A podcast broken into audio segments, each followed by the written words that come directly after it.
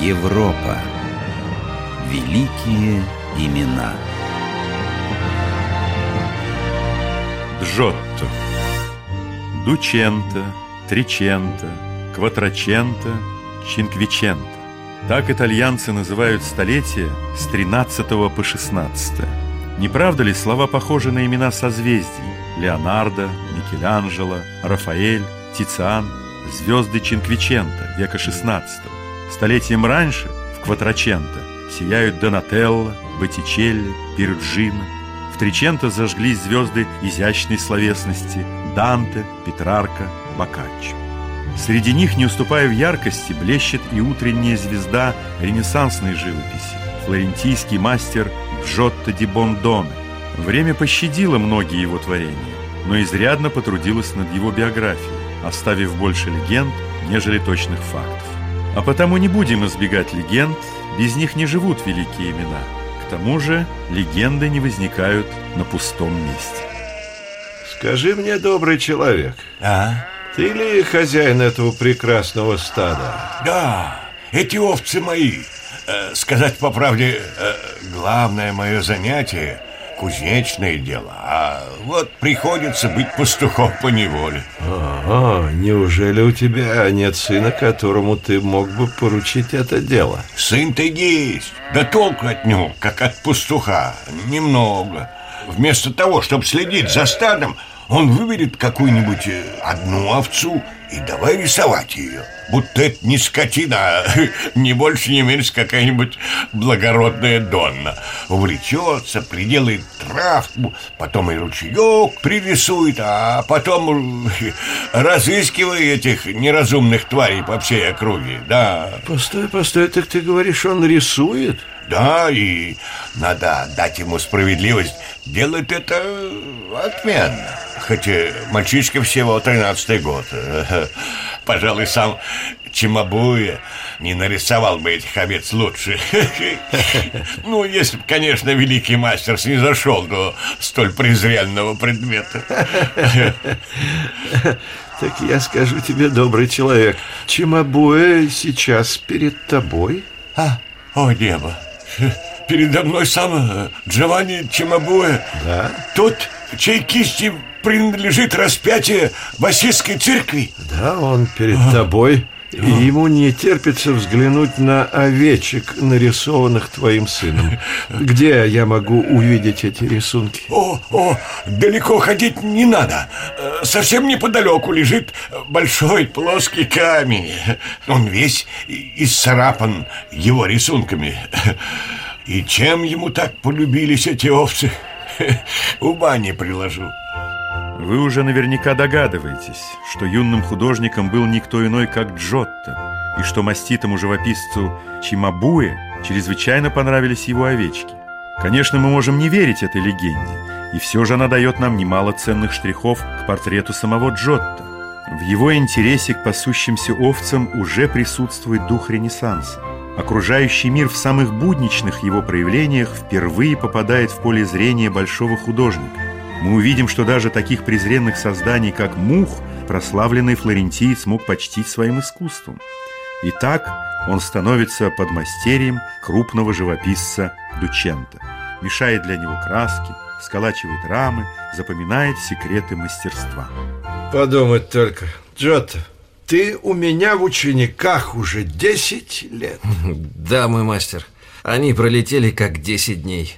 10 счастливых дней, проведенных в мире искусства среди твоих дивных образов. А, друг мой, ты слишком восторжен. Эти образы не мои. Они давно созданы византийскими мастерами. Я лишь преуспел в знании строгих канонов, придуманных до меня. А то, что ты называешь искусством, всего-навсего ремесло. Да-да, такой же, как выпечка хлеба, ковка металла и прочее. Я слышу слова недостойные большого мастера. По куску хлеба не определишь пекаря. По кухонному ножу не выявишь кузнеца. Глядя на твои творения, каждый скажет, что они принадлежат Чимабуе. Это верный признак искусства, не ремесла. Не скрою, что я вдыхаю в свой труд некую часть души. И все-таки мы живописцы, как и ремесленники, создаем вещи. Есть заказ и есть вещь. Видишь, как невозмутимо сидит на загрунтованной доске эта муха. Ей невдомек, что на этой самой доске я собираюсь изобразить Мадонну. Ай, дай-ка я прогоню это назойливое насекомое. А ну, лети прочь! Что такое? Она не улетает, она... Она нарисована. Джотто, это ты? Прости, мой мастер. Я просто решил проверить, смогу ли я так написать муху, чтобы даже ты со своим проницательным взглядом не сумел отличить ее от настоящей. Не беспокойся, я сейчас же удалю ее с доски. Ах, проказник, тебя так интересует все живое, и я, признаться, люблю тебя за это. Часто припоминаю твоих овечек, и все же не иди на поводу у бренной природы. Ей поклоняются лишь язычники. Природа и небеса столь же далеки друг от друга, как лицо смертного и лик святого. Этой мыслью еще дышат первые, самостоятельные работы Джотто, на которых святые изображены согласно строгому греческому канону. Светской живописи в те времена не существовало, и нельзя сказать, что Джотто стал ее первым представителем. Темы и сюжеты его работ, как ранних, так и поздних, исключительно религиозны. И все же его считают революционером в изобразительном искусстве и родоначальником реалистической живописи. Почему? Около 1302 года на заре Тричента мастерскую Джотто посетил один состоятельный заказчик. Э, э, здравствуйте, мистер Джотто. Прошу прощения за столь неожиданное вторжение. Зовут меня Энрико. Энрико Скровений. Фамилия мне, безусловно, знакома. А, да, так вот, э, видите ли, слава о вашем мастерстве давно проникла во все уголки Италии. Я человек темный и от художества далекий, и долгое время не придавал этому значения. Однако, когда мой приятель назвал ваши фрески в церкви Сан-Франческо в Ассизи восьмым чудом света, тут уж я не выдержал и пообещал себе посетить эту старинную э, базилику, которую начал расписывать еще досточтимый Чемабуэ. Я был потрясен. Святой Франциск почил в Боге более 70 лет назад, а я с уверенностью могу сказать, что видел ассизского праведника воочию. Да-да, поистине вы первая кисть Италии. Да что Италии? Всего подлунного мира. Благодарю, благодарю. Но какова же, однако, цель вашего визита? Я намечаю во Флоренции строительство капеллы. И, ну как бы лучше сказать, я... Думаю, я понял вашу мысль. Что ж, я соскучился по большой работе, да и деньги мне, признаться, нужны. Я принимаю ваш заказ. Благодарю вас. Но это еще не все. Видите ли, обо мне и, что самое главное, о моем отце во Флоренции ну, не очень хорошо отзываются. Ну, в силу того, что я и мой отец, мы... А, -а, -а так вы сын покойного Реджинальда Сокровения? Да. Того самого, которого я слышал, многие величали старым Иудой. Ну, увы, он был ростовщиком, да и я, признаться, пошел по его стопам. Причем же здесь ваш заказ? Я, кажется, не священник, а всего лишь художник. Я, я все вам объясню. Вскоре Джотто приступил к работе. Роспись капеллы Скровений, или как ее еще называют капеллы дель Арена – считается одним из его ярчайших творений. Более 900 квадратных метров покрыл мастер фресками, изображающими земную жизнь родителей Богородицы Иакима и Анны, самой Марии и Христа. Именно здесь находится знаменитая фреска «Поцелуй Иуды», произведение которой и сегодня поражает накалом чувств, важностью каждой детали. Что говорить о тогдашнем зрителе? Такая живопись казалась ему чем-то немыслимым. Живописное пространство впервые было трехмерным, персонажи двигались, жестикулировали наполненные живыми чувствами, радостью, гневом, болью, восторгом. В возвышенных ликах святых проступали черты простых человеческих лиц. Мессер Джотто, я человек темный, а потому пусть вас не оскорбит мой вопрос. А отчего вон та фигура из толпы на фреске с поцелуем Иуды стоит к нам спиной? Э, Если не видать лица, так, быть может, и вовсе не стоило изображать ее.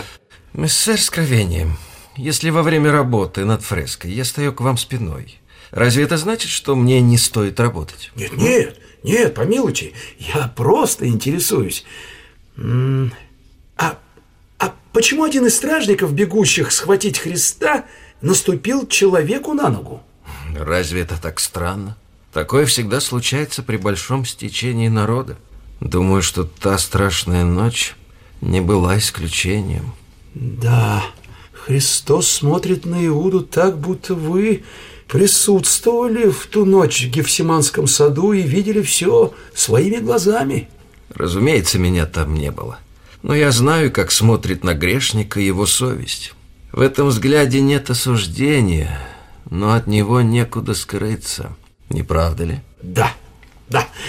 А, а, Мессер Джотто, здесь так душно. Если бы я был вами, то в полдень, пока стоит такая жара, я передохнул бы от живописи.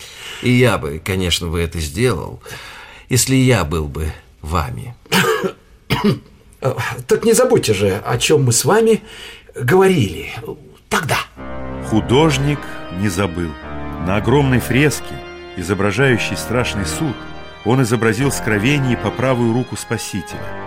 Ростовщик стоит на коленях, держа в руках модель храма, построенного на его средства, и Дева Мария благосклонно принимает его дар. Какая тонкая работа, мессер Джотто. А этот человек, стоящий в сонме праведников, уж не вы ли это? Скорее, тот, кем я хотел бы быть. О том, себя ли самого изобразил Джотто на фреске «Страшный суд», ведутся споры, а изображение скровений считается одним из первых портретов в живописи Западной Европы. Быть может, заказчик наивно верил, что спасение его души, изображенное столь живо на земле, непременно должно свершиться и на небесах. Но в таком случае его отцу, скровении старшему, было не сдобровать. Суровый Данте в божественной комедии поселил старого ростовщика в седьмом круге ада. Справедливости ради скажем, что и сам Джотто, создатель образцов духовного искусства Возрождения, творец, перенесший на стены храмов столько евангельских сюжетов, не брезговал ростовщичеством. Да-да, известно как минимум шесть исков, которые он подал в суд на людей, задолжавших ему деньги. Однако к нему Данте был не столь безжалостен. Он упоминает его имя во второй части своей поэмы, в «Чистилище». Кисть Чимабуи славилась одна, а ныне Джотто чествует безлестие, и живопись того затемнена. История не терпит сослагательного наклонения, история искусства в том числе. Трудно сказать, чем был для человечества Ренессанс – шагом вперед или же возвращением к античному язычеству с его поклонением всему земному. Как бы то ни было, Джотто отразил в своем искусстве искание и настроение своей эпохи. Будем ему за это благодарны.